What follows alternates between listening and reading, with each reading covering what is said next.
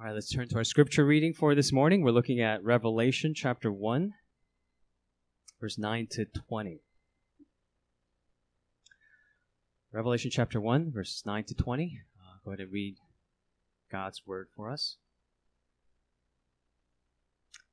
I, John, your brother, and partner in the tribulation and the kingdom and the patient endurance that are in Jesus, was on the island called Patmos on account of the word of God and the testimony of Jesus.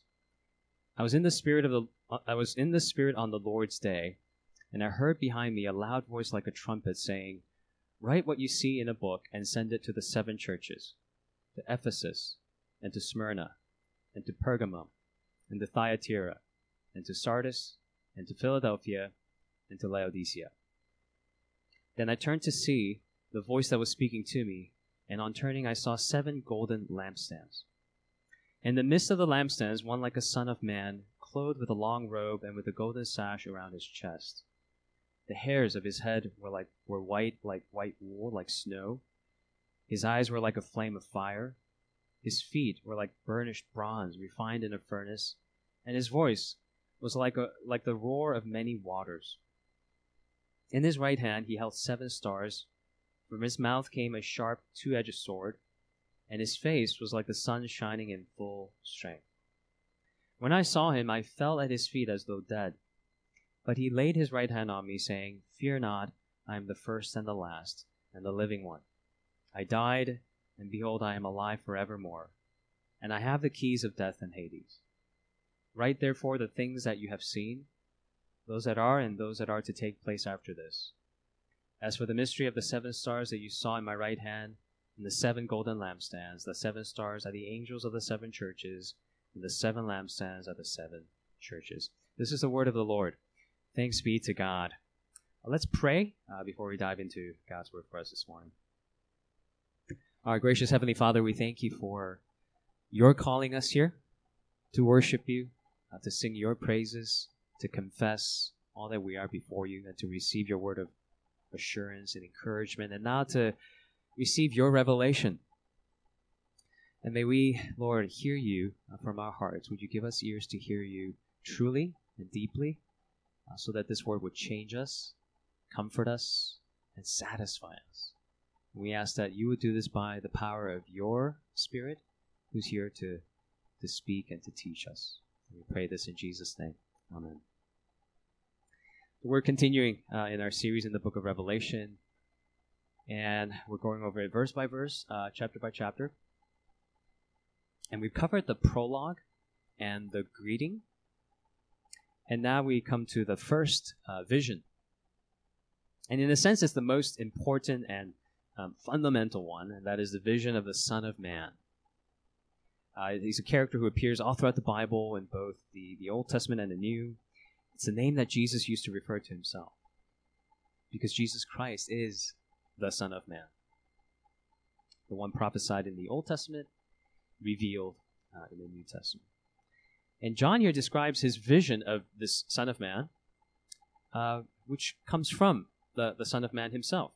And so we're going to consider the, the identity of the Son of Man, because most of this passage deals with who the Son of Man is.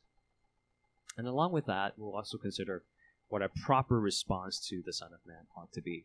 Uh, but before we do that, before we dive into that, I want to make a point that we haven't made in our series so far. That's I think still quite important, worth mentioning, and that is the uh, historicity of this letter of this book. Uh, it's helpful to know a thing or two about the the historical reliability of the book that talks about the Son of Man before we get to the Son of Man. Okay, so we'll talk about historicity and then get to the identity of the Son of Man, and then our response to the Son. Okay, so historicity, identity, a response. Okay? So, number one, historicity. Um, as visually outstanding, at times wild and crazy, and extremely difficult to decipher as this book is, it's important for us to keep in mind that this is written by a real historical person during a real historical period. Okay, there's historicity to this. Uh, John mentions in verse 9 that he was on the island called Patmos on account of the word of God and the testimony of Jesus. Now, Patmos was a well known prison island during this time, during the time this letter was written, which was around, most scholars think about mid 90s AD. Uh, this was a real location. Uh, it's sort of like a modern day equivalent of, uh, or ancient equivalent of Guantanamo Bay. Maybe only worse. Um, because here you were, if you were sent to Patmos, you were there permanently. You're permanently re- relocated to that prison. You're banished for good from society. You're permanently excluded from citizenship. Uh, all your goods, properties confiscated, and you're, you're, for the rest of your life, separated from your loved ones. The only thing the prisoners were able to do was pretty much, uh, other than staying alive in prison, was to send and receive letters. And the, the Apostle Paul often did the same thing. Now, if you if you're thinking, well, that's that's nice, that's nice of them, right? They get to have pen pals in prison. Um, well, think about why the Romans would allow this. Wouldn't it have been to their advantage uh, to let the churches know, right, as they persecute the church, that not even your apostles are immune from, from, from our control and our persecution. Right? Uh, the, the, your greatest leaders cannot escape our persecution.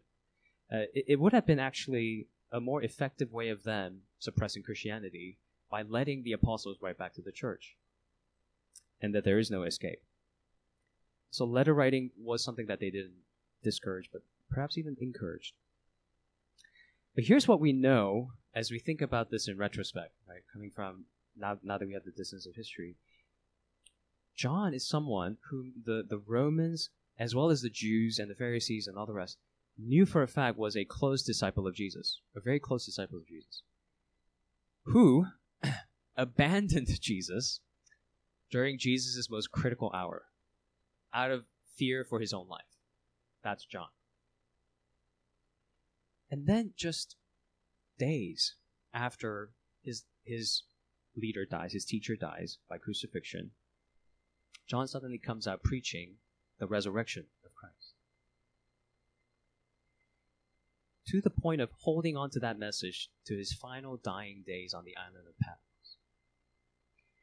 And all of this supposedly for a lie that John made up that he saw the risen Christ. Now we know that there are uh, religious zealots, even today, uh, who would die for something that they think is true but isn't true. Uh, but do we know of anyone who would die for something they, that they know is a lie? Uh, do we know of anyone who would willingly die for something that they themselves has con- have conjured up as a myth? because that's what the Romans and the Jewish leaders would have been telling the church, essentially. Uh, John is here on the island of Patmos dying for a lie that he made up. Not only him, along with all the other disciples as well. Not only that, this supposed lie is that Jesus is not only risen, but he is the risen Lord. He is the Son of God. He is to be worshipped as God. And that was something that Jewish people just did not do and still don't do. You don't worship a man that you walked with and ate with and lived with. That's that's called blasphemy or idolatry. To worship a man who lived on the earth. But just weeks after Jesus is crucified, hundreds of Jews self identify as worshippers of Jesus the Nazarene and Christianity as a movement explodes. And supposedly all because they're defending a lie that they made up. Uh, that does that does right stretch your rationality a bit. Uh, that sounds like quite a leap. Would it? Could it make more sense that John here is testifying to the risen Christ to his death because he really saw the risen Christ? along with all the other apostles, including Saul, the, the persecutor of the church, the most famous and effective persecutor of the church, overnight became who became the, the most effective missionary for the church. And so, therefore, as, as countercultural, as counterintuitive as this would have been for Jews, they they fall on their knees and worship him because they have seen the risen Christ. It is at least reasonable to say that is a rational explanation for what happened. in early Christianity, in the early Christian movement. And, and it's also reasonable to say the burden of proof is on those who are saying John and all the rest are knowingly dying for something they know is a lie because they made it up. People don't do that. Okay, how was this letter received by the early church? Uh, was wasn't wasn't the Book of Revelation just kind of thrown into the canon, thrown into the Bible by some mid third century by some emperor who put a council together? Well, no. Um, it was received from the very beginning as a book that came from an apostle who witnessed the risen Christ and therefore has authority to be scripture. They received the book of Revelation as part of the canon from the very beginning. And this is not only because John says in the in the book of Revelation later on that no one is to add to this book or subtract from this book, but also because of what John says in verse 10 in our passage today. If you look at verse 10, John says, I was in the Spirit on the Lord's day, Lord's day being Sunday. That's, that's the day when Christians began to worship regularly. Uh, given Saturday worship in the synagogue was not always a welcome uh, place for Christians.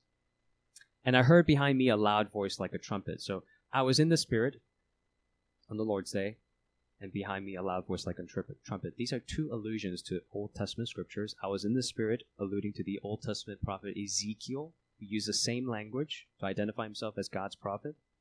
Loud voice like a trumpet was an allusion to Exodus 19, when God descends on Mount Sinai. The same thing is described a loud voice like the sound of a trumpet. Okay. But what is John doing? He's saying, just as Moses spoke, just as Ezekiel spoke, I am speaking to you. This would have been very clear to the Jewish audience who are first receiving this letter. I'm speaking to you as an authoritative prophet, carrier of God's message, as an apostle. And this was how it was received er, very early on. Virtually every New Testament historian agrees this is how the early church in Asia Minor received this letter. As early as 125 AD, 120, that's like one generation removed from the Apostle John. Papias, Justin Martyr, Irenaeus, Tertullian, Origen, these early church fathers all understood this the text to be coming from Apostle John and took this letter to be part of the canon. The the Yale uh, theologian B.W. Bacon, and Yale is by no means a conservative uh, institution said there is no book in the entire New Testament whose external attestation can compare with that of Revelation in nearness, clearness, definiteness, and positiveness of state. So, okay, is is the book of Revelation packed with mystery? Yes. Uh, is this book difficult to interpret because of all the allusions to the Old Testament? Yes. But is there enough historical data both inside the book and outside Revelation, to make it reasonable to view, view this book as a historically reliable book? Also, yes. Okay, so point being, hold on to yes, hold on to the mystery, but also understand the historicity as well. It's it's a both and. It's a both and. All right. Having said that, let's go on to the second point. Uh, who is the Son of Man? Let's talk about the identity of the Son of Man, starting in verse twelve. Uh, verse 12 begins with the seven golden lampstands. Uh, and we know what that represents. You know why? Because verse 20 tells us what it represents. Uh, the seven lampstands are the seven churches. Sometimes, not always, sometimes, John would tell you literally what the symbol means. Wouldn't it be nice if he just did that for everything? But other times, he would just kind of assume that you're doing your homework and you're making your allusions to the Old Testament. You should be able to figure that out by doing sound theology according to Scripture. Other times, minor occasions, he will tell you exactly what he means by these symbols or what these symbols signify.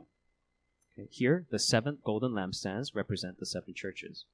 Now, here's what's fascinating about this.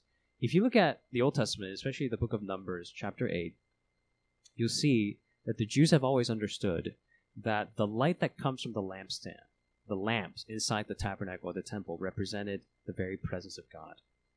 And then in Zechariah, when you look at the seven lampstands in Zechariah, you see that that represents the power of the Spirit of God. And for, for the Israelites, both the presence of God and the power of God's Spirit were things reserved for Israelites who worshiped God within God's temple because a lampstand were, was found inside the temple. But here, John is saying as a Jew, as an Israelite, writing to first century Jewish Christians, that the lampstands that used to represent God's presence and the power of His Spirit among Israel in the temple, is now the seven churches. And remember that the number seven represents the, the whole of something, the fulfillment of something, right? So the seven churches are really the universal church all throughout history, the, the, the whole people of God. But it doesn't just date back to the book of Acts or the gospel, it goes all the way back to Exodus and Genesis. It's all the people of God. We are, there is one people of God, one true, eternal, spiritual Israel. And the church is, therefore, Israel as well. If you look at the Greek translation of the word church, ecclesia, it's the same word used in the Old Testament, kahal, for the assembly or the congregation of God's people before Mount Sinai that experienced the Exodus, called before, called before God to, to worship Him. It's the same word. So John here, as a Jew who's also a Christian, is saying, I am both an Israelite and a member of the church. They're not two separate entities, but one and the same. And that's why the, the Apostle Paul also said a Jew is not just a Jew outwardly, but inwardly. And writing to the Galatians, the Gentiles, he says, You are the Israel of God. And this means that the true temple, uh, during the, the, the, true temple that will be restored during the time between Jesus' first coming and second coming, right, after its destruction in AD 70, is not some physical building somewhere located in um, Jerusalem. It will not be that, but according to God's word, it is it is already rebuilt through the church. It's you and me. It's it's the apostle John, it's the apostle Paul, the churches that they planted. It's both the Jews and the Gentiles. It's you and me. We have, in other words, the presence of God and the power of His Holy Spirit with us here. We are dwelling in the midst of the seven golden lampstands. As the Apostle Paul also says in 1 Corinthians 6, do you not know that your body is a temple of the Holy Spirit, whom you have from God? And here we're getting a, a visualization of that, a vision representation of that. And verses 13 to 16 really goes into detail about who is standing behind this, this golden lampstand, and that is the Son of Man. Now, let me just, for the sake of time, give you a list of allusions that are employed in verses 13 to 16 because there's plenty of them. These are all Old Testament allusions. And if again, if we don't understand the Old Testament, we cannot understand Revelation. The Son of Man, starting off with that, is someone we have seen in the vision and the prophecy of Daniel. Daniel chapter 7, the prophecy there about the Ancient of Days. Again, name that Jesus used to refer to himself as well as a divine name. And if you look at Daniel chapter 7, you see similar descriptions of his hair, the hairs of his head, which were white. That's also taken from Daniel chapter 7. The long robe and golden sash around his chest alludes to the Old Testament priesthood, which is to say, the Son of Man is the great priest, the great high priest, who will intercede on God's on behalf of God's people, and as the author of Hebrews says, making the old priesthood obsolete which is consistent with there being no physical temple anymore because there will be no more physical priests representing us because Christ is our one and only and final priest. Now, the eyes that are like flame of fire in our modern mind, right, conjures up something from the Lord of the Rings, right, uh, and something kind of villainous rather than you know something more of a protagonist is more of a scary villain. But in ancient biblical literature, uh, a flame of fire meant something, something different, something pure and purifying, pure and purifying. Uh, in, so it does have both comforting aspects as well as fearsome aspects to it as well. Uh, remember, there's a fire of, of the burning bush that spoke comfortingly to Moses and encouraged him with the assurance that I will deliver my people out of Egypt. That fire came with comfort, words of comfort. Uh, the pillar of fire that guided the Israelites out of Egypt, protected them from the army of Egyptians. That, that fire was also a fire of comfort and protection and guidance. And then there's the fiery judgment upon Sodom and Gomorrah. That wasn't so comforting. Uh, that was to eradicate sin and evil. There's also going to be this uh, judgment of fire uh, that you, you'll see later on in Revelation chapter 18, where there's this spiritual Babylon that's called a dwelling place of demons and unclean spirits. That doesn't sound so great. That sounds like it's kind of worth eradicating. And the fire of God does that. In, so in biblical literature, it the fire, fiery image, it's both comforting and threatening. It, it gives you both comfort and fear at the same time. And then there's the voice like waters and sharp two-edged swords that also come from the Old Testament. Uh, and, and these are things that are coming out of the, the mouth of the Son of Man, and they're to speak God's pure and righteous judgment. These are how these symbols are used in the Old Testament as well. Pure and righteous judgment. And to the righteous, this voice sounds beautiful. To the unrighteous, this voice sounds threatening. Sounds like it will pierce you, it will penetrate you, it will it may even destroy you. Okay. There it is. Now, what was John's immediate reaction to all of this? Knowing that this is who Jesus is. He is the Ancient of Days, the ruler and judge of the world. Eyes like flame of fire, mouth speaking like like there's double edged swords coming out of it. Was it comfort or fear? Verse 17 When I saw him, I fell at his feet as though dead. Dead there's something we have to notice here. For, for one, what John is trying to help us see by putting in scripture, his reaction to this is what our default response to this ought to be as well. There's a normal response to this. The normal response to seeing the Son of Man. And it is not, right, a shining glimmer of light just surrounding you, you're basking in the sunlight and you feel all warm and fuzzy. It's more like, I fell at his feet as though dead. That's seeing the Son of Man for who he truly is.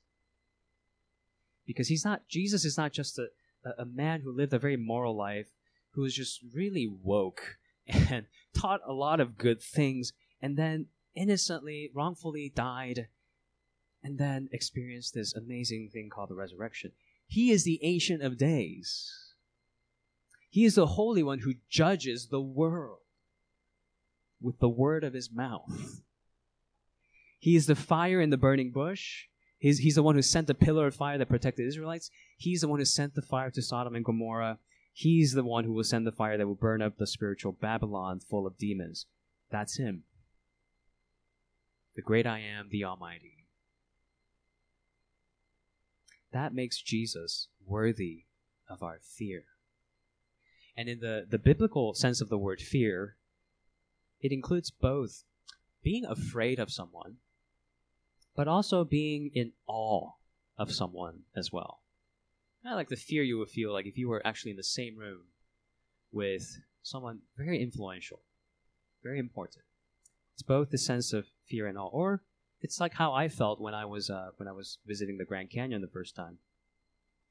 And I uh, and this is back when I was a teenager, so I foolishly thought it might be okay to stand on the edge of the cliff, which a park ranger screaming at me, informed me that's not a good idea. But there was, a, for a moment, a sense of fear and awe, a sense of threat and yet comfort, majesty, beauty. John is utterly in fear and in awe of the Lord Jesus.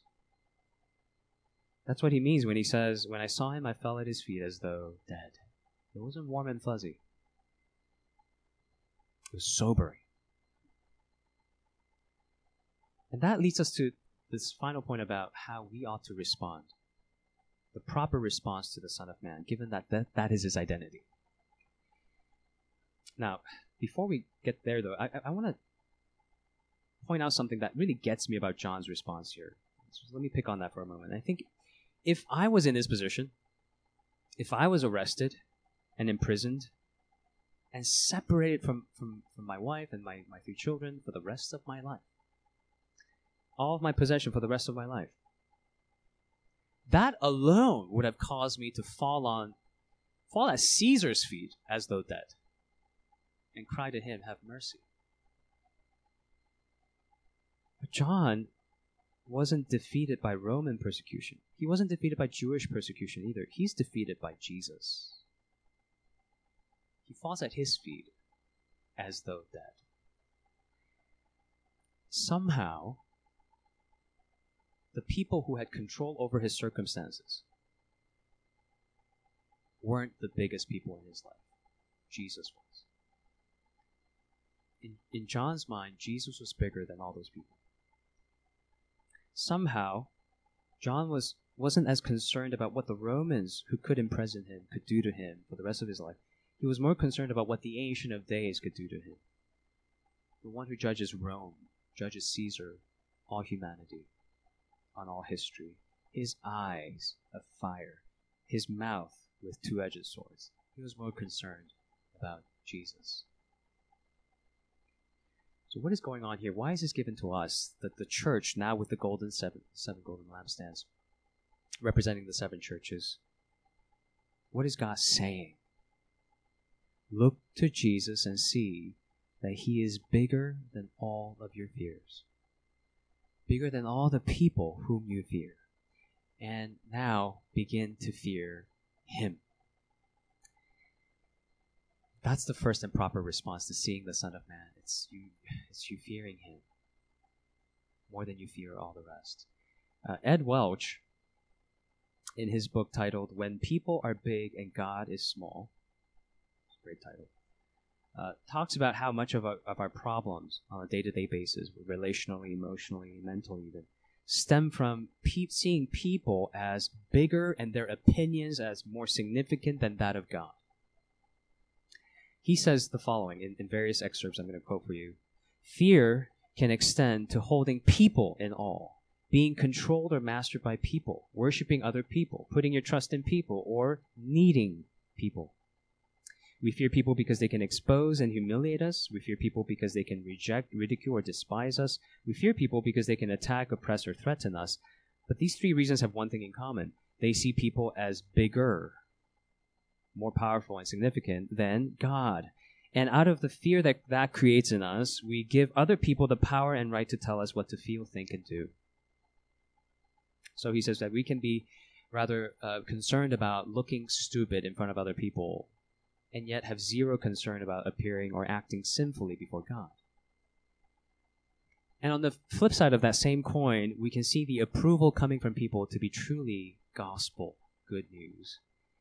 And the approval that we get from our gracious Lord and Savior who forfeited his life so that we would gain ours, that doesn't seem so gospel to us anymore. So Welch goes on to say it is possible that even our modern day of talking about our needs that Jesus can meet for us, we can we can infuse more psychological ideas than scriptural ideas. Uh, psycho- psychological ideas like, oh, Jesus meets my needs and makes me happy, feel good about myself and forget who he truly is. And so he says, our, our, our use of the term need is ambiguous. Its, its, its range of meaning extends all the way to selfish desires. And so we have to understand that there will be some situations where we, we should say that Jesus does not meet our needs, but rather he seeks to change our needs, the sense of what we think we need. Because to look to G- Jesus to meet our selfish psychological needs is, in a sense, to Christianize our lusts, he says. We're asking God to give us what we want so we can feel better about ourselves or so we can have more happiness, but not holiness. Okay, what's Welch's point here? That the greatest need that the scripture speaks to us about is our need to restore the proper fear of God in our hearts because of his holiness and because of our lack of holiness. And it's the it's the improper fear of people and the lack of fear of God that causes us to malfunction, that on a day to day basis that trap us in our constant worry and anxiety about what people think about us, how they evaluate us, and make us overly self critical, overly identifying with our performance, as if that's the sum of our identity. I am what I do, and I'm what I fail to do. This is what keeps us in constant fear. From fear to fear. That's what looking to people does to us. We go from fear to fear, and more fear. But strangely, It is also when we return to this proper fear of God that we receive the greatest comfort and peace.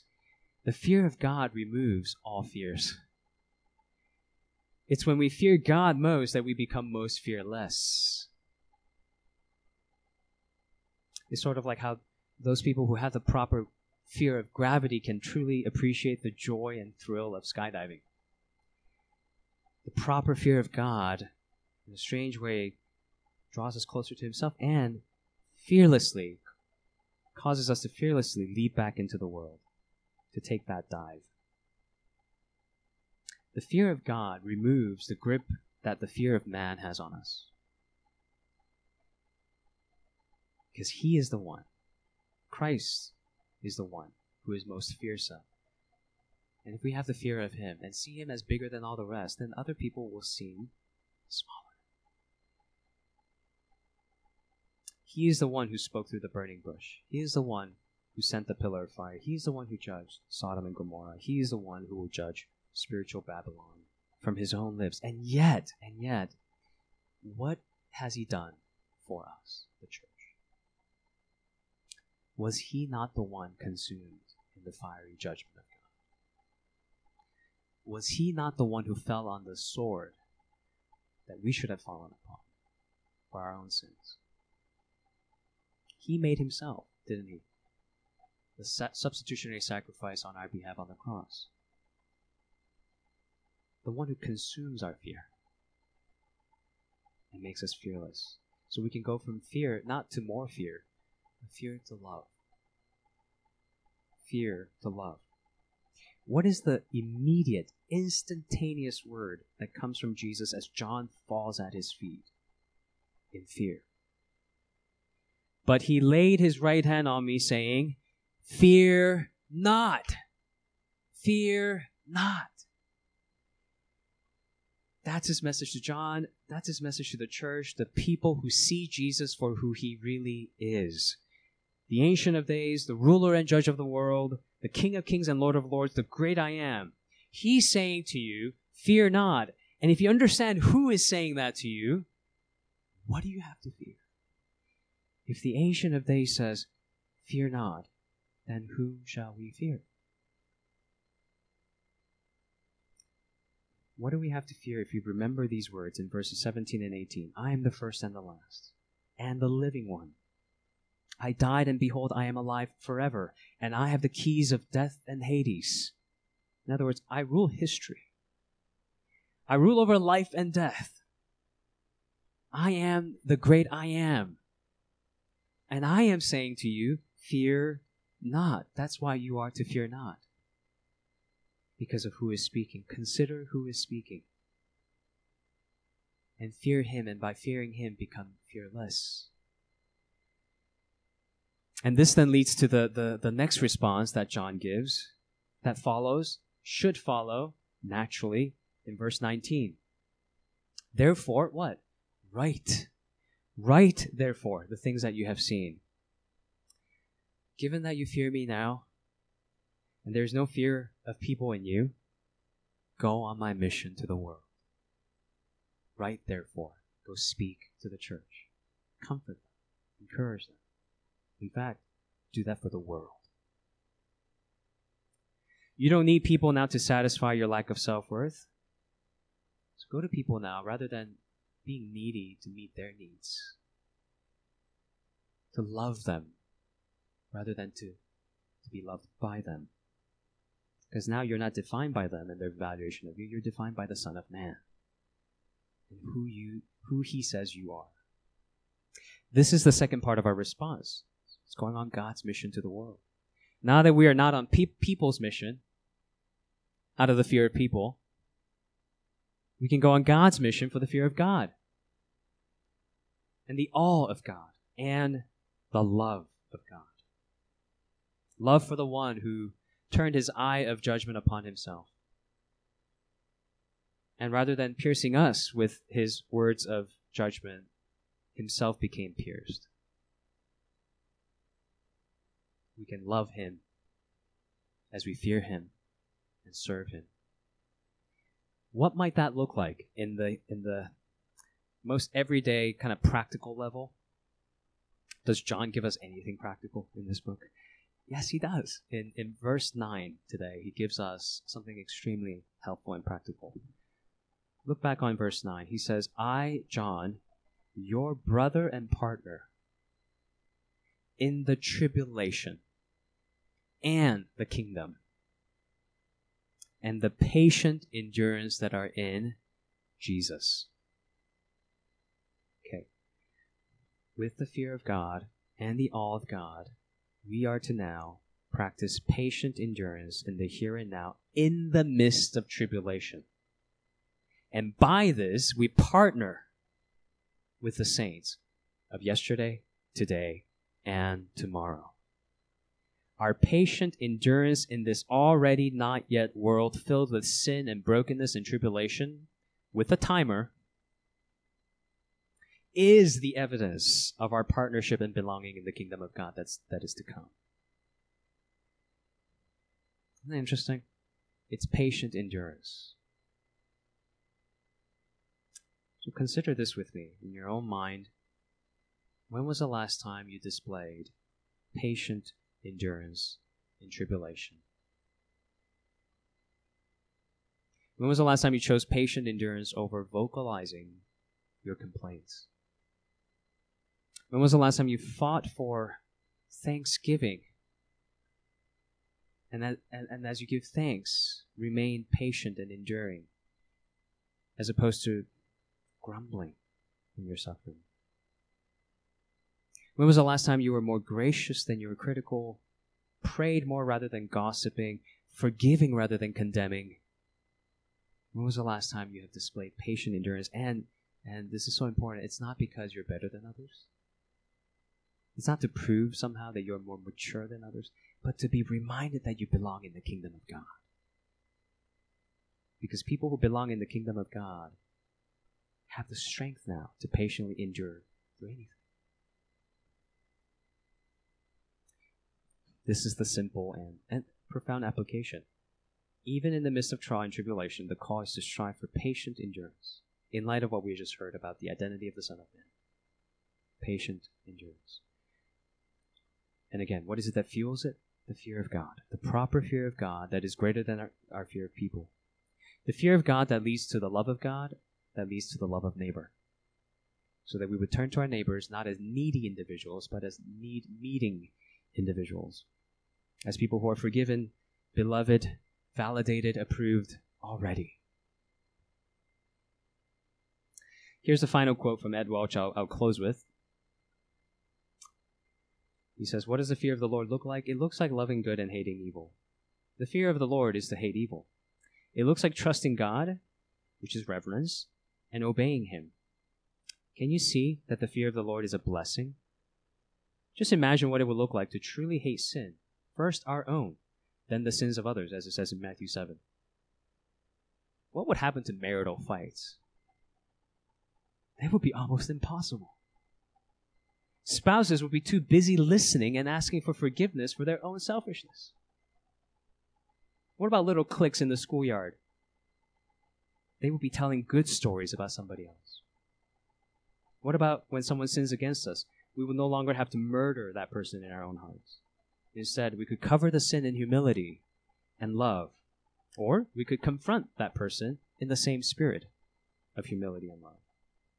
Can you see that the fear of the Lord is a blessing? And, and can others see that in you? That you love good and hate evil? Starting with the evil in yourself. And the answer is yes, you, you can. You really can. You can fear the Lord. you can see that as a blessing. And let that translate into you being a blessing to others as you love good and hate evil according to God's definition because you fear Him. And that will enable you to become a kingdom citizen representing his kingdom even now on this side, this side of the kingdom. So the invitation is to turn your eyes upon Jesus and to look full in his wonderful face, as the song says. And the fear of man will grow strangely dim in the light of his glory and grace. Let's pray. Our gracious Heavenly Father, we thank you for revealing to us through your word once again and through the vision of John who the Son of Man is, who he truly is. And I pray for those of us, myself included, who have had a too small of a view of him. Would you open our eyes to see him as who he truly is, the Ancient of Days, the great I am, the Almighty. And let that fear magnify our gratitude, our all of what he has accomplished for us on the cross, his eye of judgment turning upon himself, the words of judgment speaking against himself. So we would be vindicated, declared innocent, and validated and approved. And that we will find all of these things in Jesus Christ. Help us to consider that to be the best gospel and help us to live in this fear of God and the love of God that frees us from the fear of people. And let that translate into the way that we practice patient endurance in our everyday lives, starting with the people closest to us, the places that, that you have placed us in. Help us to see these places as mission fields where we meet the needs of others because you are the one who meets ours. We ask all of these things in the merciful and mighty name of Jesus. Amen.